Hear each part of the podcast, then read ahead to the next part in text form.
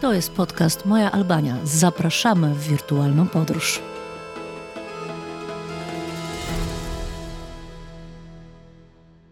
Dzień dobry, nazywam się Izabela Nowak i zapraszam do kolejnego odcinka albańskiego podcastu. Dziś będziemy kontynuować temat prawa zwyczajowego i kanunu, ale już w bardzo określonej tylko części.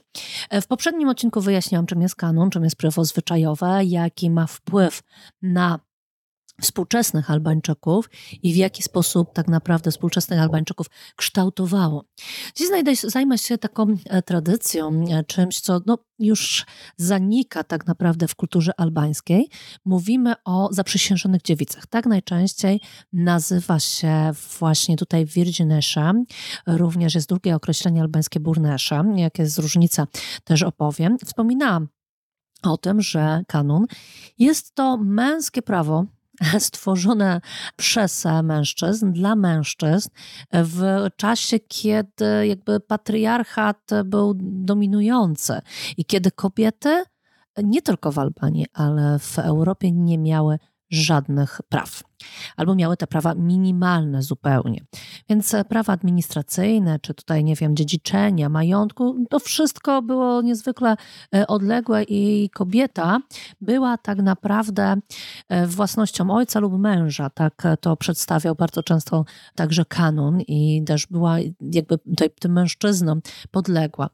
W społeczeństwach, w klanie, w, tutaj właśnie w społeczeństwie albańskim, to mężczyzna, ojciec, ewentualnie właśnie tutaj starszyzna e, rządziła e, całym klanem, jego życiem, również e, w kontekście tutaj życia kobiety, czyli mamy ojca, który jakoś tutaj także układa swojej córce życie i mm, to był czas, kiedy było bardzo dużo też aranżowanych małżeństw, Teoretycznie kanuny tutaj mówią jasno, że nie można kogoś przymusić ani to e, właśnie tej małżeństwa, ani to bycia w, zaprzysiężoną dziewicą, bo to też jest jeden ważny aspekt, ale wiemy, jak życie się toczy i to przymuszenie mogło polegać zupełnie jakby tutaj na czymś innym, bo to jest kwestia honoru, wstydu, e, kwestia tradycji, bo tak e, dokładnie trzeba. I jak w tym wszystkim znajdowały się właśnie tutaj Virginesze to jest odcinek, jeszcze przepraszam taką dygresję, e, gdy będę miała ogromny problem e, z zaimkami, będę miała problem z rodzajami, czy tutaj stosować rodzaj męski, e, czy żeński. Dlaczegoż to? Jeżeli mówimy o wirgineszach, mówimy o kobietach urodzonych, jak chodzi o płeć tutaj biologiczną, które z różnych względów, o których zaraz sobie powiemy, przybierały męską rolę obcinały włosy, zakładały męski strój, e, przybierały męskie imię i stawały się w społeczności swojej mężczyznami. Nie były traktowane jako przebierańcy. E, domyślam się, że mogło być na początku trochę zdziwienia, co tutaj się stało, ale był to aspekt bardzo poważny. To by, by, były one traktowane jako mężczyźni i jakby stawały się poniekąd mężczyznami. Więc bardzo ciężko jest tutaj e, w, nieraz określić rodzaj, rodzajnik i będzie trochę z tym problemu, e, o czym e, zresztą się przekonacie, że będę się na pewno w tym, w tym właśnie motać. Ze względu na to, że też same, sami Virginesza, z Virginesza jest rodzaju żeńskiego, tak samo jak Burnesza, tak samo zaprzysiężona dziewica, ale jeżeli mówimy o konkretnych e, osobach, konkretnych postaciach, to e, często mówią o siebie, o sobie właśnie przedstawiciele tutaj tegoż w rodzaju męskim. Więc jakiego rodzajnika używać? No, to będzie trochę skomplikowane. I teraz e, w czasach e, jakby tutaj dyskusji w Polsce o feminatywach, o tym, jak ktoś chce być nazywany, to jest też bardzo e, ciekawy aspekt, o którym jeszcze powiem. Więc Wracając do głównego wątku, tego wyjaśnienia, kim właśnie taka Virginasza mogła być i z jakich powodów ta zmiana płci nie kontakt to nazwę, mogła w, jakby zachodziła. Pierwsza e, sprawa była też e, właśnie tutaj taka, że jeżeli kobiety nie miały e, żadnych praw, to jeżeli w rodzinie zabrakło mężczyzny z różnych powodów, mogła być wojna, wszyscy poszli na front, zginęli, choroby, też osławiona zemsta krwi.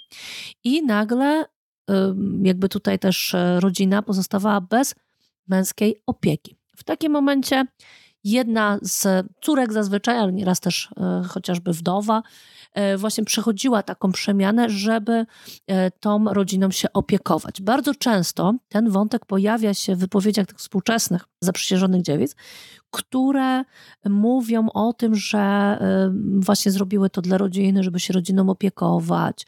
Były sytuacje, kiedy e, rodzice już e, w, no jakby przestawali być sprawni, też była potrzebna osoba, która się nimi zajmie. Jakby tutaj ten etos pracy, utrzymania rodziny, e, tej rodzinności jako takiego najwyższego, najważniejszej rzeczy w życiu Albańczyka jest bardzo często powtarzany przez Virginesze, bardzo często jest ujmowane. Że mamy taki pierwszy motyw dotyczący poświęcenia w jakimś sensie dla rodziny, stania się mężczyzn.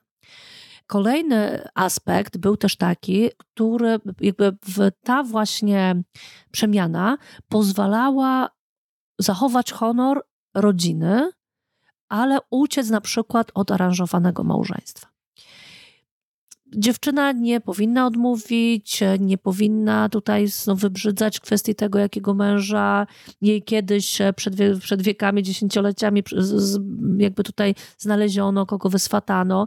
I jedyny sposób, żeby uciec z, z tego, to właśnie była e, kwestia tego zostania e, Virgineszą. Oczywiście jeżeli tutaj e, w, taka decyzja była podejmowana w sposób spontaniczny, no to niestety e, mogła to być decyzja, która jak najbardziej była decyzją dramatyczną, która nie była prostą decyzją dla takiej dziewczyny i później wywoływała wiele perturbacji życiowych. Te perturbacje e, życiowe wynikały z tego, że jeżeli już składało się taką przysięgę, to składało się BESE. Honorową przysięgę, która obowiązywała do końca życia. I E, w, Virginesza nie mogła ani wyjść za mąż, e, założyć rodziny, nie mogła nagle zmienić zdania. To nie było tak, że a okej, okay, ja teraz tutaj pobędę kilka lat tak, a później sobie e, w, znów zapuszczę włosy i będę znów dziewczyną. Nie, takie, takiej możliwości nie było.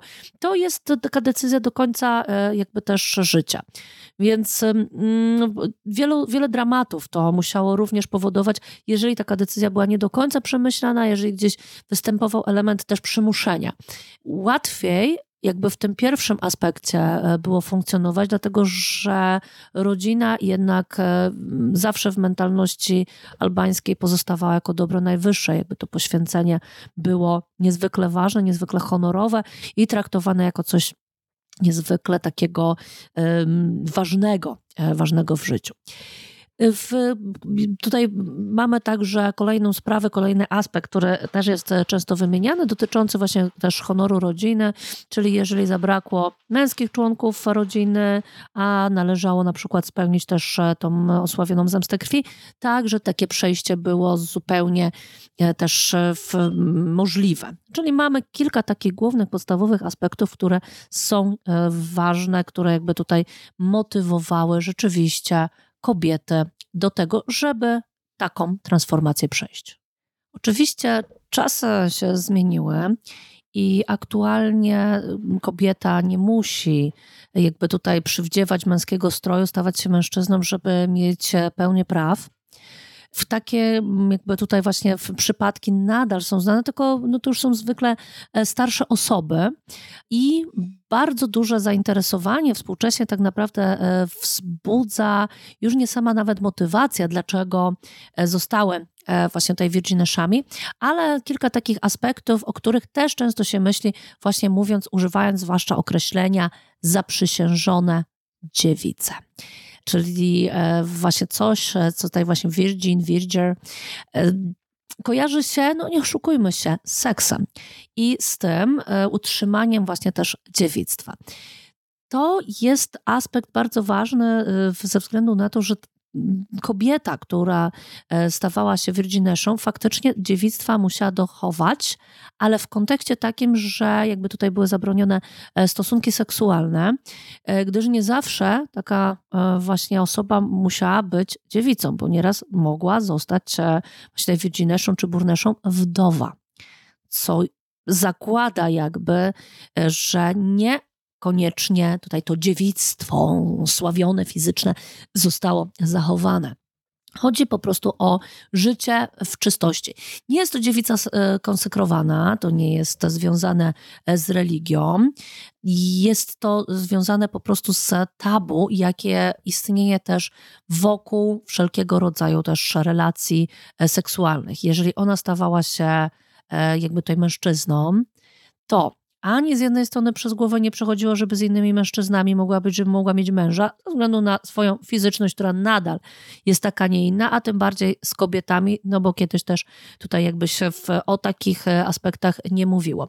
Kiedy to prawo powstawało, to nie mieli ludzie takiej wiedzy o kwestii płci, o kwestii wszelkiego rodzaju jakby tutaj też e, seksualności w ogóle człowieka, żebyśmy mogli rozpatrywać w kwestię zaprzysiężonych dziewic stricte z tą seksualnością.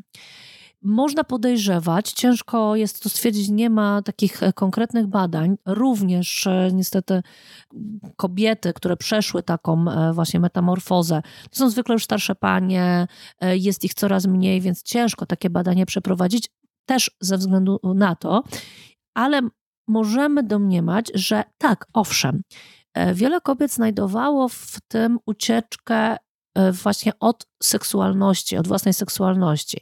Jeżeli mówimy, nawet mówimy przed kilkudziesięcioma latami, to też było tabu, no ale przed setkami też lat kwestia jakby tutaj właśnie płci, czy homoseksualizmu chociażby, czy wszelkiego innego rodzaju też e, tych kwestii seksualności, to musiało być przerażające dla takiej kobiety, jeżeli czuła w jakikolwiek sposób inaczej i mogła użyć tego jako furtki. Owszem, tylko domyślam się też, że to mogło nie być do końca świadome. I to jest temat, który jest bardzo mocno też e, nawet współcześnie tabuizowany przez, e, przez same e, Virginesze. Bardzo często to są osoby, z tradycyjnych wiejskich społeczeństw. I teraz sobie, mówię, powiem tak trochę kolokwialnie, wyobraźmy, że ktoś przyjeżdża do takiej osoby, 80-letniej na przykład, nawet trochę młodszej, no ale już w takim wieku bardziej zaawansowanym, która mm, wychowała się w społeczności tradycyjnej i takie zadamy pytanie, a czy ty jesteś lesbijką? No ludzie, no to jest w ogóle kompletnie, absolutnie nie dość, że niegrzeczne, nawet jeśli mówimy o jakimkolwiek reportażu, co jest to źle zadane pytanie. I widziałam e, też wywiady, które e, nawet w jakikolwiek sposób próbowały nawiązać do miłości romantycznej, czy do kogoś tam serce komuś nie zabiło, to też jest ten temat w jakimś kontekście omijany. To nie jest wyartykułowane, to jest zbyt duże tabu. Próbowano, dziennikarze, e, z takiej, z takiej sytuacji słyszałam, że dziennikarz próbował e, podarować sukienkę jednej z takich osób, e, żeby odzyskała swoją kobiecość. A często słyszymy od e, właśnie Virginesz, od tych osób, że nigdy nie czułam się jak kobieta, zawsze chciałam być mężczyzną, chłopakiem. Moja w ogóle ulubiona historia dotyczy e, właśnie tutaj w, w dzieciństwie. Jedna z, z, też bohaterek takiego z reportażu, który napisałam, uciekła e, przed rodzicami żeby, e, jak kazali jej założyć sukienkę. I dopiero udało się rodzicom uprosić ją, żeby wróciła do domu, kiedy obiecali jej, że już nigdy w sukienkę nie będą wciskać. To uważa właśnie ta osoba za taką przysięgę, że to jest ten moment, tak, wtedy zdecydowałam. Może to było nieświadome, miałam, nie wiem, w, w, w kilkanaście lat i kompletnie ja byłam dzieckiem, ale już we mnie to tkwiło. Więc bardzo często pojawia się motyw, nie, nie czułam się kobietą, nie, nie przeszkadza mi, e, mi to. Poza tym ekspresję dotyczącą e, jakby stroju, ubioru również można e, w stu procentach tutaj okazywać w, w, jakby w kontekście ubrań tej jakby męskiej, męskich ubrań. I dla mnie świetnym przykładem jest Lali Rakipi, Diana Rakipi, też znany z poprzedniego żeńskiego imienia i nazwiska, e, w który mm, ubiera się dość e, czasami nawet ekstrawagancko. Jest takim najbardziej znanym, jest wręcz celebrytą. Też tutaj był w jednym z odcinków program Martyny Wojciechowskiej, Kobiety na, na krańcu świata, czyli ta ekspresja też jest możliwa. To kwestia dotycząca ekspresji E, seksualnej, e, no jest to, nie jest to poruszane, tak jak właśnie mówię wprost, ciężko jest o tym e, jakby tutaj rozmawiać, ale też wydaje mi się, że mógł być to jeden właśnie jakby powód, jeden z, jeden z aspektów, które gdzieś pojawiają się właśnie tutaj. Y, na przykładzie właśnie tutaj Rakipiego mogę powiedzieć też kwestii, e, kwestii zaimków, kwestii tego, jak e, zwracać się, jak o sobie Virginesze e, tak naprawdę mówią. Bywa tak, że używają rodzaju męskiego, żeńskiego, mieszają je. Z, badacze odkryli, że na przykład część z nich przy, o swoim życiu przed przemianą E, używają w właśnie rodzajników wszelkiego rodzaju żeńskich, mówią o sobie jako o kobietach, a po przemianie jako o mężczyznach. Bardzo często też e, pojawia się stwierdzenie, jego mów do mnie jak chcesz. Nie robią z tego aż tak ogromnego, powiedzmy sobie szczerze, problemu. Jednak jest to taki bardzo, e, bardzo ciekawy aspekt, zwłaszcza e, ta zmiana, ta, jak ta przemiana przechodzi bardzo mocno, jest, jest to rzeczywiście, jest to widoczne. I tu też chciałabym wspomnieć o tej różnicy językowej właśnie Virginesza, Burnasza. Virginesza jest określeniem, które pochodzi od słowa dziewica, natomiast Burnasza pochodzi od słowa mężczyzna. I też są to jakby dwa typy. Nieraz e, można oczywiście wymiennie też e, stosować te sformułowania, te określenia, natomiast w Burneszom mogła być też kobieta, której przypisywano e, takie, nazwijmy to stereotypowo, męskie cechy, że jest bardzo honorowa, że jest taka odważna, męska, że zupełnie tutaj jakby jej ścieżka jakby jest taka bardzo niezwiązana z jej płcią. E, najsłynniejszym e, przykładem jest Szota Galica. To jest e, żołnierka, która brała w udział boku swojego męża Zama Galicy w walkach o zjednoczenie ziem albańskiej na początku XX wieku. Mężatka to już jakby o czym świadczy, czyli nie dziewica, po prostu e, jako taka, tylko właśnie Burnesza, czyli taka postać, e, która tę tą odwagę, męstwo, honor w sobie, w sobie posiadała.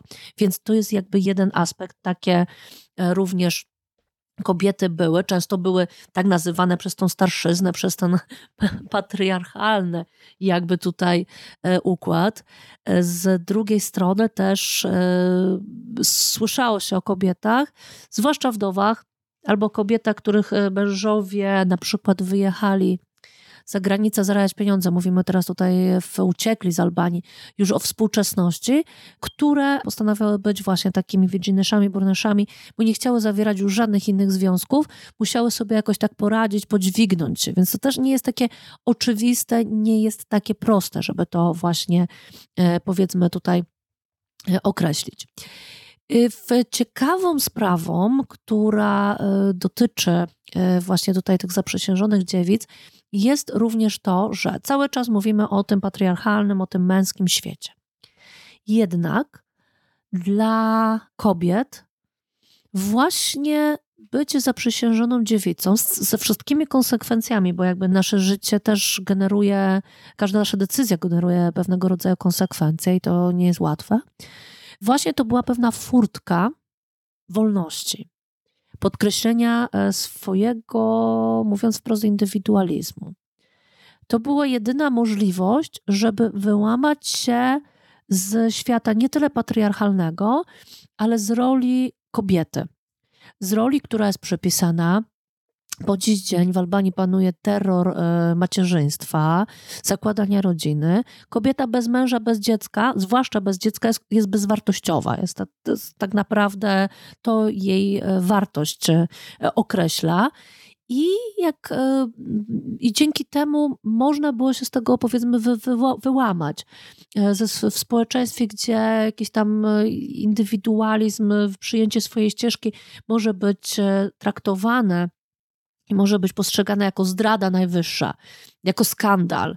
Nagle okazuje się, że jest no, możliwość, która e, gdzieś e, troszeczkę nam pozwala zrobić coś innego w swoim życiu i inaczej e, właśnie też żyć.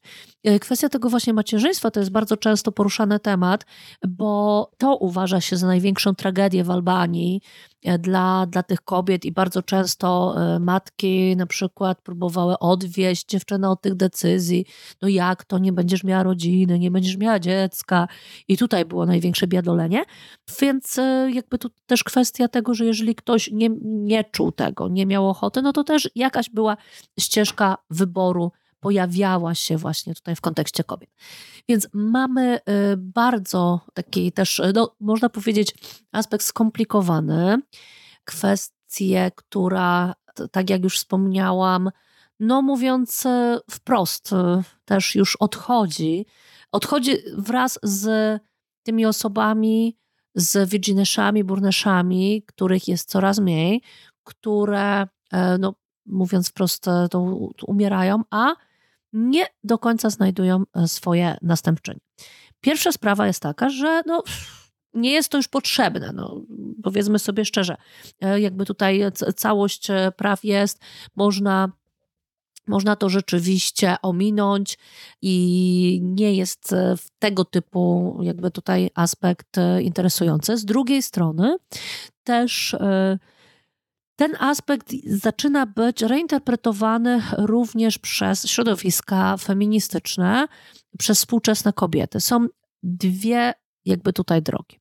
Z jednej strony e, spotkałam się właśnie z taką reinterpretacją, e, z w, tutaj nazywaniem się współczesnymi Murneszami e, czy Virgineszami, jakby że jest to pewien rodzaj wybrania swojej drogi, że już to nie musi tak wyglądać, jak wyglądało kiedyś, ale pewne aspekty tego też są jakby interesujące, ważne, takie życie pomiędzy płcią, e, w, w, wybór w ogóle, że można używać, jakby nazywać się zupełnie inaczej. To, co jest e, aktualnie bardzo często e, też dyskutowane, dyskurs, czy feministyczny, czy genderowy.